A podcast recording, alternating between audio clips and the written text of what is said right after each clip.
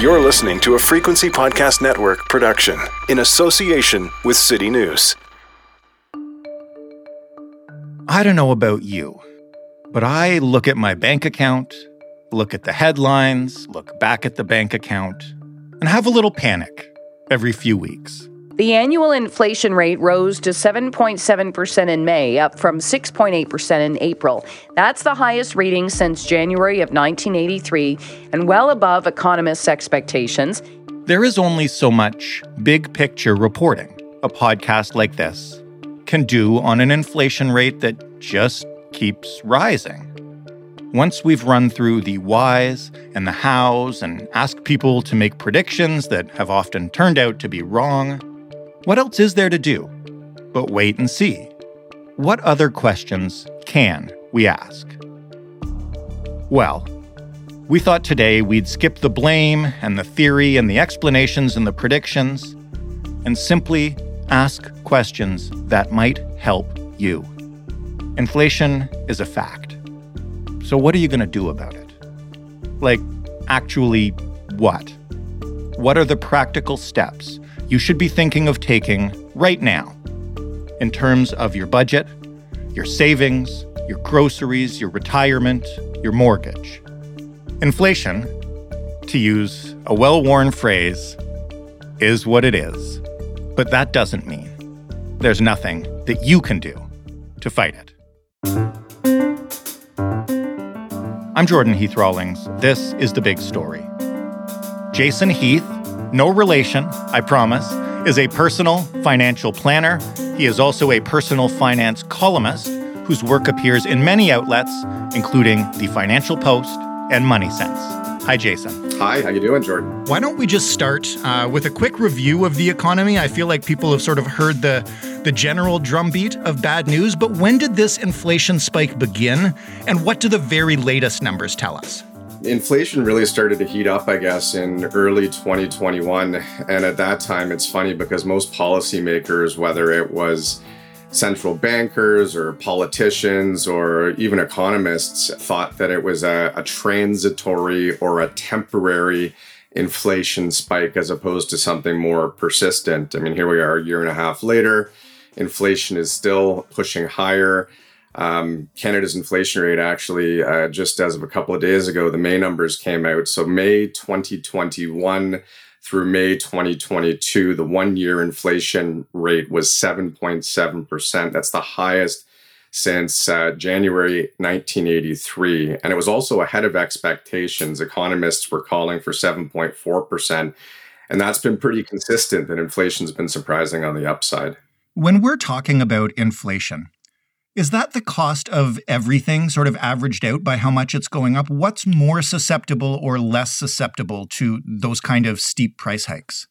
Well, I guess maybe just to define it, inflation in Canada, anyways, is measured by the Consumer Price Index, which is usually referred to as CPI uh, or CPI inflation and it's represented by the cost of a basket of goods and services. And they call it a, a, representative basket of goods and services that's meant to represent what average people are spending money on. And it's divided into eight major categories. Food is one, and certainly grocery prices are, are something we're hearing a lot about going up and obviously noticing at the uh, at the cash register.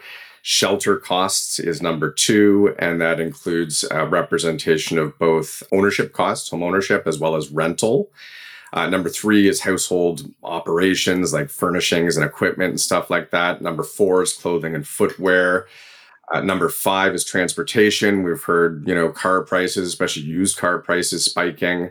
Uh, number six, health and personal care. Seven's recreation, education, and number eight is sort of the the um, the sin category, I suppose, of alcohol, tobacco, and now recreational cannabis has been added to that category as well. So, in terms of what's more susceptible to price hikes, energy prices. I mean, you see at the gas station prices change, you know, day to day. Energy and commodities that are repriced every day are much more susceptible to price hikes. The year over year increase in gas prices in May, I think, was forty eight percent In terms of what's most stable, um, I guess maybe stable is not the right word, but stuff like luxury goods, consumer discretionary items, stuff you don't need to spend money on that that have less demand when other prices rise, those are less likely to rise in uh, in price or less likely to rise as quickly. So, a lot of the discussion around the economy in general, inflation for sure, but also just the direction of the economy, a lot of the commentary seems to indicate that this economy could lead us into a recession. Can you explain how that happens and maybe where the connection is between the inflation spike and a possible recession? For sure. So I, think one of the the big concerns is that if the price increases that we have been seeing, the, the so-called inflation that that we've been seeing as of late, if wages don't keep up, so people aren't getting a 7.7% increase in, you know, year over year when inflation's running 7.7%, that's something that could lead to an inflation. Inflation, interestingly, usually isn't the main cause of a, a recession. A recession arises due to a decrease in uh, economic output and a slowing of the sale of goods and services. Um, and, and normally, when there's a recession, central banks will lower interest rates in order to increase demand. And right now, we're doing the opposite. We're increasing interest rates to try to reduce prices. And unemployment is something that typically rises during a recession. And right now, unemployment's actually at an all time low of about 5%. So a recession does not seem imminent, but who knows? Things can change quickly. We're starting to hear uh, about some job cuts from from big companies. Um, so you know, inflation doesn't necessarily lead to a recession, and even stock markets. You know, stock markets are, have had a brutal uh, 2022. Uh, and stocks falling doesn't necessarily mean we're heading to a recession either. The stocks are, are responding to higher interest rates and, and the end of stimulus and, and the war in Ukraine and other things like that. So could we have a recession? Sure. Is it imminent? Probably not, but you know, a lot can happen in the next 6 months going into 2023. That's great context. And now I want to focus on the reason we asked you on this show. You know, we've talked about inflation rates over the past six months, 12 months, you know, the cost of everything getting more prohibitive. One thing we haven't really done is giving Canadians any way to watch their own budget in their own pocketbook. So, you know, I've seen uh, a lot of writing. You mentioned 1983. Canadians under 40 have never seen anything like this before in their lives. So, what's the first thing as a financial planner you'd want them to understand about how this relates to their own bank accounts? Yeah, no, it's it's it's a good point, and I'm 43. I I sort of know of inflation in a theoretical capacity as opposed to a, a real life capacity. Inflation has been pretty stable for almost 40 years now. You know, last time we saw any sort of meaningful spike was was temporarily in the 90s. And inflation can cause a lot of pain for people whose wages can't keep up. And I think, particularly in the form of rising prices, we're not used to seeing prices go up uh, that significantly. Younger people, or, or even you know older people who, who haven't seen this since since they were much younger, honestly, I think interest rates are going to be the main thing that uh, is likely to shock young people. You know, people who've you know never seen a, a mortgage interest rate over five percent. It's been probably um, 15 years. Probably 2007 was the last time that that uh, we saw high rates like this. The prime rate back in 2007 hit six and a quarter percent, we got a ways to go to get to that point. But higher interest rate, I think if real estate prices continue to decline, I, I think there's a lot of young people who have been sold on the uh, dream that real estate prices only go up and only go up a lot. And, um, you know, a, a, lot of people, you know, under 40 and over 40, I, I think believe Canada's some sort of a unicorn that prices of, of real estate never go down. So I, I think that real estate and, and interest rates are going to be the big shocker for Canadians over the next few years. But obviously, you know, rising prices are, are impacting everyone everywhere. We're going to talk about real estate specifically in a few minutes, but maybe first, you mentioned that this has started to show up well over a year ago, and you know we might have thought it was a blip or, or temporary pain for a few months. If we had known, say this time last year, uh, that this was not going to be a blip, what could we have done then, you know, individually to prepare ourselves for what we're dealing with now? Aside, I guess, from the obvious, which is put away some money? Yeah, it's a good question, and I'll, I'll be honest. I was in the camp that inflation was was more likely to be a temporary phenomenon, and and a lot of people I was talking to were you know in that same boat. One of the the people that I speak to that was most um, tooting the the horn of of inflation and and look out actually was a farmer, believe it or not who was talking about you know rising prices and some of their costs going up and food shortages and things like that so it's interesting. Sometimes, you know, you can get a whole bunch of smart people in the the the room, or so-called smart, you know, central bankers and politicians and policymakers and economists, and you know, it's the the rank and file people that are seeing the impacts of inflation that uh, that call it first.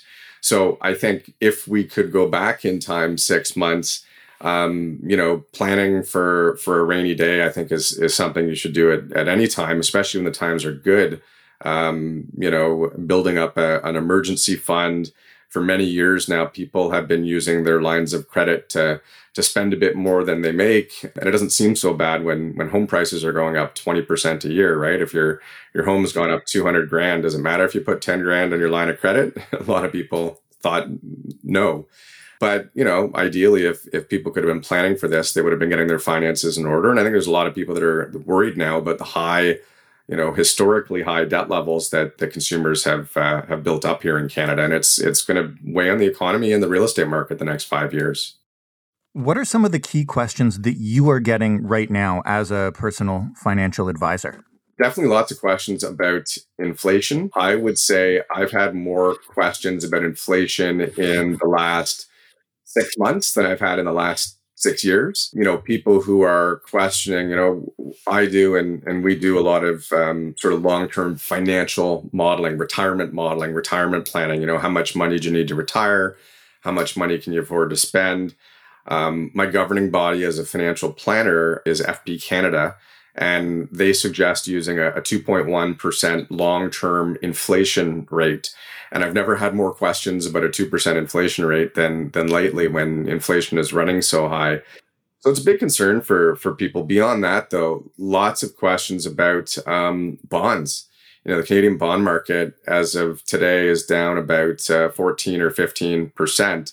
And there's a lot of people saying, geez, bonds can go down in value and bonds can go down 15% in value. What is this? And and bonds, you know, if they're getting too complex, when interest rates go up, bonds go down, and when interest rates go way up, bonds go way down. And this has been a brutal year for conservative uh, investors as a result of bond market losses. And I don't think uh, people were properly prepared by their investment advisors about the prospect of losing money on seemingly conservative investments.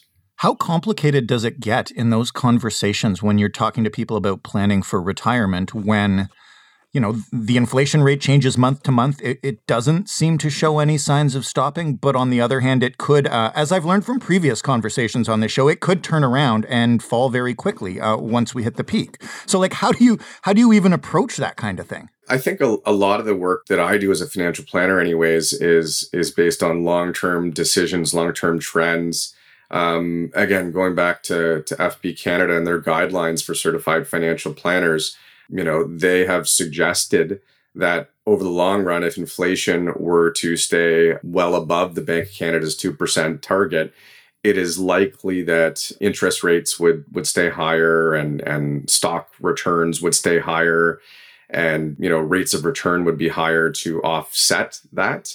I think that the other important item for context the bank of canada's target and most central banks uh, in the west their target is a 2% inflation rate. The bank of canada will will let inflation run as high as 3 as low as 1 they try to keep it in that 2% band the likelihood of five years from now inflation still being seven or eight percent, I think is is pretty low. But if it continues for a year or two, there are people that could be hit quite hard. I, I think of like retirees on non-indexed pensions. You know, if you retire and you work for the government or a lot of public uh, sector employees, will have index pensions that go up with inflation. But most private sector defined benefit pension plans don't increase with inflation. So if inflation runs high for a couple of years, I mean, you could see people who lose three, four, or five years of purchasing power in a single year.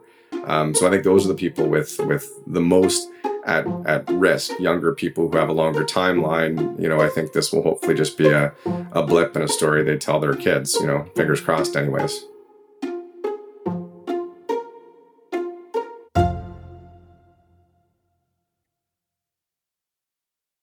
Well, now I want to take you through a few specific areas that we've heard from our listeners uh, about and see what you'd recommend. And we'll go from sort of day to day to, to more long term uh, retirement stuff. So, first of all, just, you know, everyday expenses. Uh, we talked about this earlier, gas and food, uh, particularly. How do you adjust your budget or your savings plan when literally everything is more expensive? And, and are there any ways to fight this other than just, you know, kind of shutting up and taking it? Yeah, I mean, gas is a is a tough one, right? Yeah, I mean, I suppose you can bring gas cans to the the gas station. But there's only so much gas you can store. You're sort of at the mercy of, of whatever the gas prices are. I mean, simple stuff, obviously, like trying to work from home if uh, if you can, carpooling or public transit. Food seems tougher, and interestingly, you know that that seems to be one of the main things I'm hearing people complain about. I think that groceries are a big budget item for a lot of people. There's simple steps that can be taken, like buying fewer convenience items. You think about buying a bagged salad versus buying the individual ingredients, making it on your own, buying whole fruit as opposed to pre-sliced fruit it's going to be cheaper and it's going to last longer too than the pre-sliced stuff that you might need to eat within a couple of days. I think it's really important right now, Jordan, to look at unit price, which is often listed on grocery store shelves these days because many products are shrinking their sizes in order to maintain level pricing and, and not increase their prices, but you're getting less for the same cost. So that's something to look out for. That's uh, that's a big deal right now. There's some cool apps out there. There's one called Checkout 51 where you make a list and then you get relevant offers that are matched to that list, coupons that you can use on your smartphone at the checkout.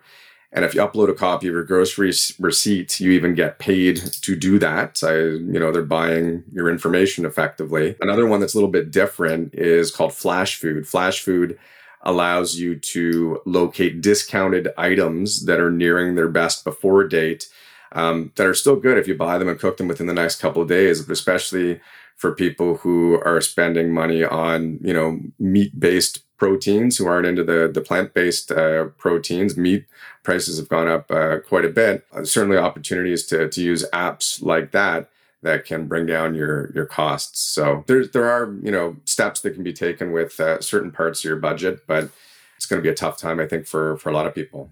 What about savings? I know a lot of us have, you know, a certain threshold of our gross income that we contribute every month to a savings account to, as you put it earlier, plan for a rainy day. Is it okay to pull back on that given everyday expenses? Of course, some people might just have no choice about that. But in general, what, what should your approach to savings be in such an unstable uh, economy? To be honest, I, I think it's okay to stop saving. I, I, you know, as a financial planner, I know I'm supposed to say, you know, save and find a way and you know um, life happens and there's going to be points in your life where you can't save or where you might even go backwards. You might even be drawing down your investments you might be incurring debt. But if you look at a typical you know work life you might work for 40 years. If you had to have a bad year or two you can recover from that. The the challenge however is that if it is persistent, you need to look at your lifestyle, your home, your job, etc. In other words, if you're consistently behind, not saving, incurring debt, I think there are people that need to question, you know, am I going to be on track for my long-term goals if I don't make some changes to my my financial life? You know, if you went to the grocery store and, and something that you like is or, or need or want is on sale, you're going to buy more of it, right? Same with stocks. You want to buy stocks when they're on sale. And um, this is a great time to just continue dollar cost averaging into the market. And, uh, you know, this will be a blip for, uh, hopefully, a blip for a young person who's uh, even a middle aged person who's, you know, uh, saving for retirement and has five or more years left until they need their money where should people be putting their money in this climate? Like, what are the risks to RRSPs, to tax free savings accounts? What do you want to invest in, especially if you're somebody that, you know, wants to make sure their money is as safe as it can be right now? I, I think the environment is improving for conservative investors or bond market investors. They're, you know, without getting too technical, you know, short term bonds are, are less at risk than long term bonds as, as interest rates are, are rising. Fixed income investors investors, bond investors are going to see higher rates. GIC rates, we're starting to see GIC rates up over 4% for the first time in, in 10 or 12 years. I think the environment is improving for conservative investors. For investors generally, you know, it's really hard to time the markets. And if someone is concerned about stocks falling further, or even bonds for that matter, falling further, it's really tough to be right once, let alone buy back in at the right time and be right twice. It's tough for the professionals, let alone anyone else. You know, for retirees, this could be tricky if stocks have an extended downturn, but hopefully people who are retired and drawing down their investments, uh, you know, going into this had a low sustainable withdrawal that they were taking from their investments. And if they were taking out, you know, three, four, five percent of their investment portfolio, the good news is if you're only taking out three, four, or five percent a year, you know, 95, 96, 97% of your money is still invested so your portfolio can recover as long as you don't panic. And last, uh, but certainly not least, homes and mortgages.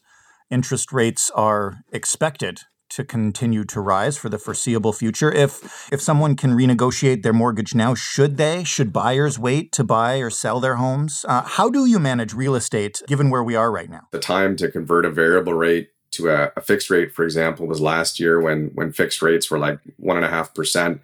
I'm I'm genuinely on the fence right now. If I were taking out a new mortgage or I had a variable rate mortgage and and wondered about converting it to fixed, you know, there's variable rate mortgages that are in the 3% range or less. There's fixed rate mortgages that are 2% higher in the 5% range or maybe even a little bit less, four and a half to 5%. So to lock in a fixed rate mortgage at 2% higher, it seems like a lot more to, to pay, but rates could rise 1% in July. There's speculation that the Bank of Canada is going to increase the prime rate between 0.75 and, and maybe even 1%. And, and rates could be 1.5 or 2% higher by the end of the year. So if somebody could take a 4.5% fixed rate mortgage right now, variable rate mortgages could be up to 4.5% by January, let's say. Who knows 2023 and beyond? It's it's hard to say. So so on on real estate on the debt side, anyways, I, I think it's it's tough. How big a shock could that be to millennials and Gen Xers who who have bought their homes and you know it cost a ton to buy a home in Canada anytime in the last five or ten years? They've bought this house. Their first uh, fixed rate mortgage term is about to end. Like what kind of uh, what kind of hit are we talking about? Well, I mean, just to, to give perspective, somebody took out a 25 year uh, amortization mortgage at a 2% interest rate after five years, if the interest rate is 5% at renewal, to stay on that same 25 year time horizon and have a, a 20 year amortization once the first five year ends, if interest rates went from 2 to 5%, your payment would go up by 30%. So that's a big hit to someone who's got a big mortgage and who's bought in the last few years. And if you think about it, the next sort of two, three, four, five years, there's going to be a lot of very low interest rate fixed rate mortgages that are coming up for renewal or variable rate mortgages that uh, may have higher payments. So I think it's really going to be a drag on real estate prices the next few years. Not, I'm not necessarily saying that real estate prices are, are going to tumble, but um, boy, I just I can't see real estate prices going up significantly. You know, they go sideways for the next five years or more. Um, do they drop and slowly recover? I don't know, but I think the 20% growth rates we've seen are uh, a thing of the past. And um, you know people need to plan for more modest growth rates or even you know no growth. What does this mean for people who have so much of their savings and and retirement plans tied up in property that probably uh, cost them an arm and a leg? Yeah it's tough. I, I think that um, i've certainly come across a lot of people who have become comfortable with the fact that they will never pay off their mortgage and are, are, you know going to need to downsize their house at some point. And you know i think as long as uh, people went into taking on their big mortgage and, and buying their expensive home knowing that might be the case or knowing that that real estate you know probably should rise at three or four percent a year instead of you know six or seven or eight or ten percent per year you know, it, it may be a wake up call for for some because they might not have any extra cash flow left over to save and, and invest. But um, I think there's a lot of people that are going to have to reallocate their budget in order to stay on track, in order to do things they want to do today, in order to save for the future. Jason, thank you so much for this. It's great to have some practical advice beyond uh, the doom and gloom about the future. Anything else we haven't covered that you're seeing a lot of uh, in your clients that you'd, you'd like to pass on?